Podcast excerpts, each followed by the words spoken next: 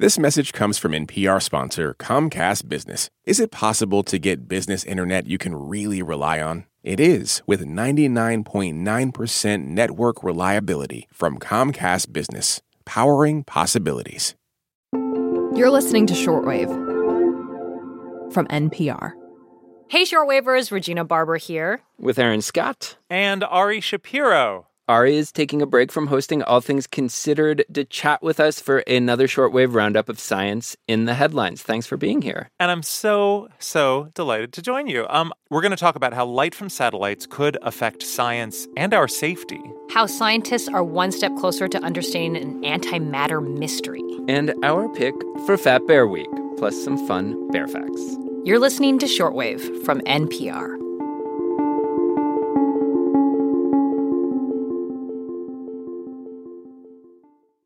This message comes from Apple Card. You earn up to three percent daily cash on every purchase. That's three percent on products at Apple, two percent on all other Apple Card with Apple Pay purchases, and one percent on anything you buy with your titanium Apple Card or virtual card number. Visit apple.co slash card calculator to see how much you can earn. Apple Card issued by Goldman Sachs Bank U S A, Salt Lake City branch. Subject to credit approval. Terms apply.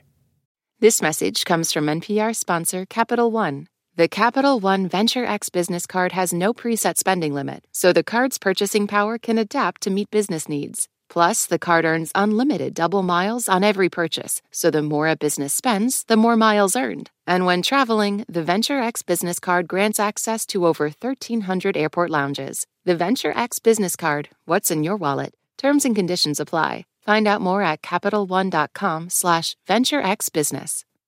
This message comes from N P R sponsor R S M. Change waits for no one.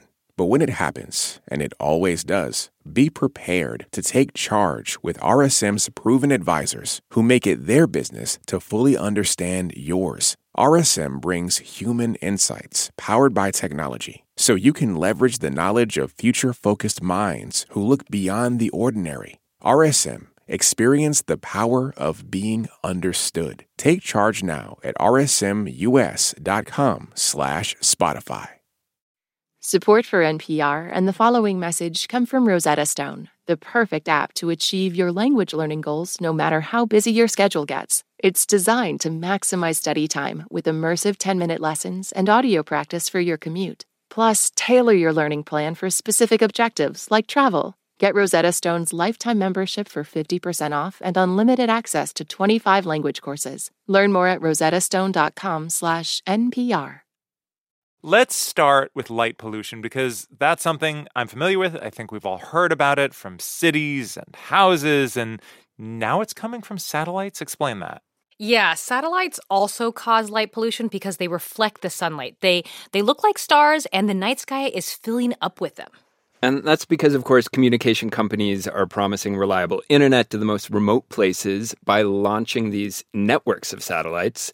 I mean, I'm sure that you've heard of Starlink from SpaceX. Yes, owned by Elon Musk. Yes. They currently have about five thousand satellites in space, with plans for thousands more. And that is just one company.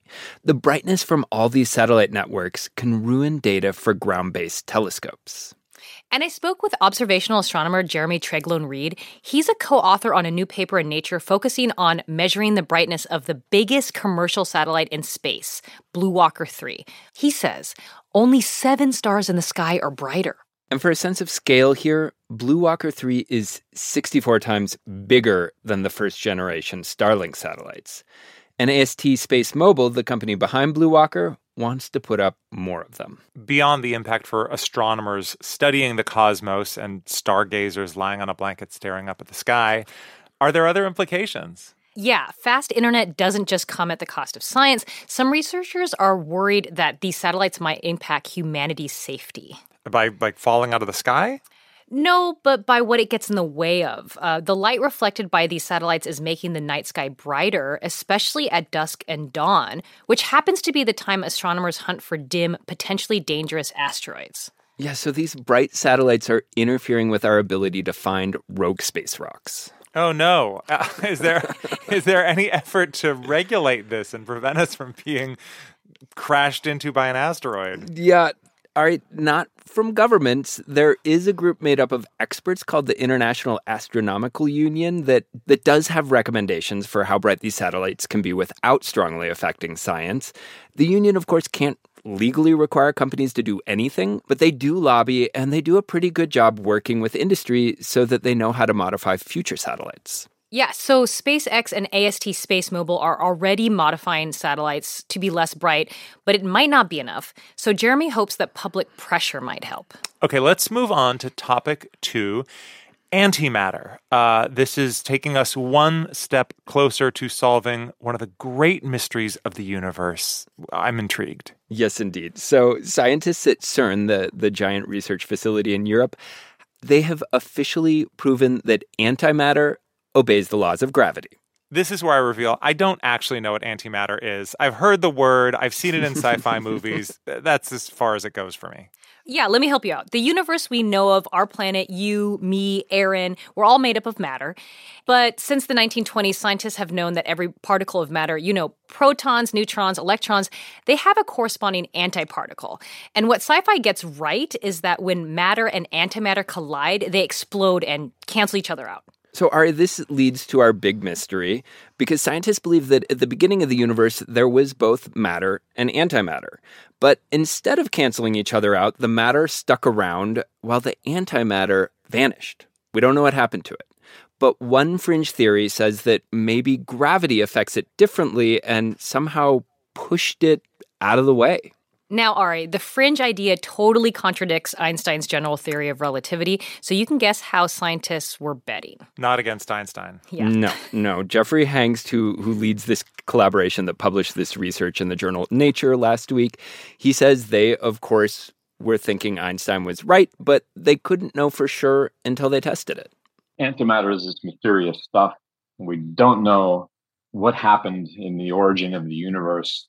Gravity is another big mystery today. So it's very compelling to be able to do this experiment with two things that have big open questions. What was the experiment? How did they test all of this? Yeah, so they use cutting-edge technology to make anti-hydrogen atoms, like you do, mm-hmm. and then they suspended them inside this magnetic force field in a very, very cold vacuum. Oh, just like a typical day at work, huh? At CERN, yeah. Then they turned off the magnetic field and they counted how many atoms fell due to Earth's gravity.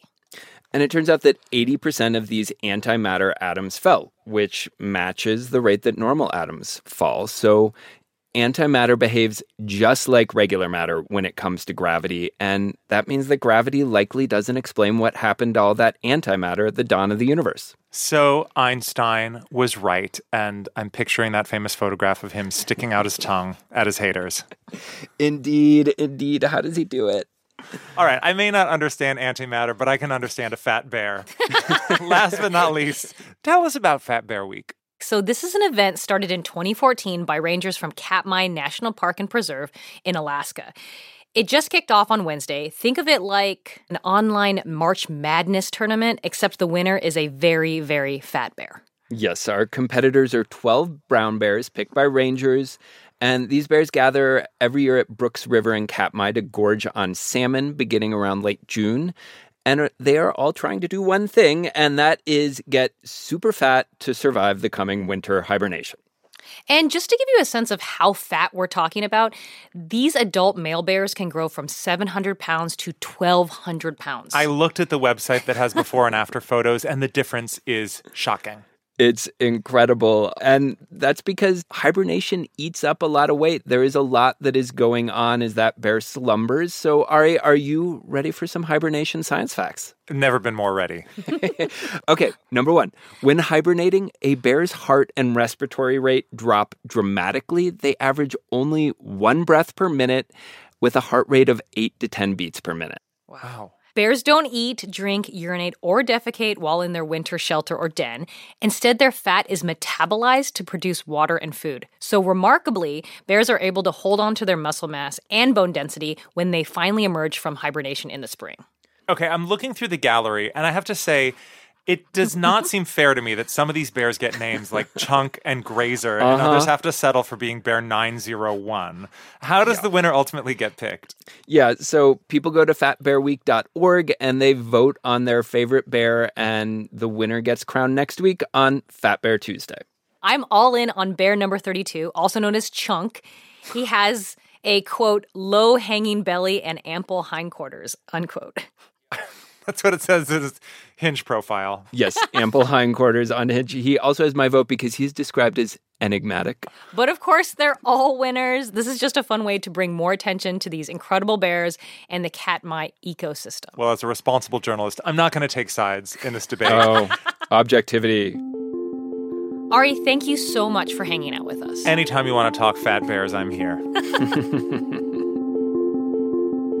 Before we head out, a quick shout out to our Shortwave Plus listeners. We appreciate you, and we thank you for being a subscriber. Shortwave Plus helps support our show, and if you're a regular listener, we'd love for you to join so you can enjoy the show without sponsor interruptions. Find out more at plus dot n p r dot org slash shortwave. This episode was produced by Burley McCoy and Gus Contreras.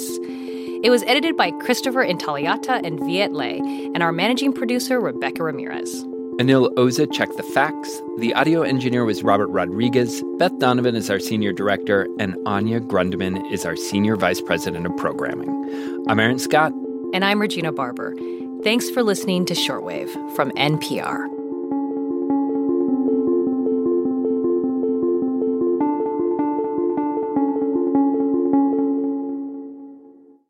This message comes from N P R sponsor, Microsoft. Monday at the office, feel like a storm. When A I-powered Microsoft Copilot simplifies data and uncovers insights, it feels more like a day at the beach. Learn more at Microsoft dot com slash A I for all.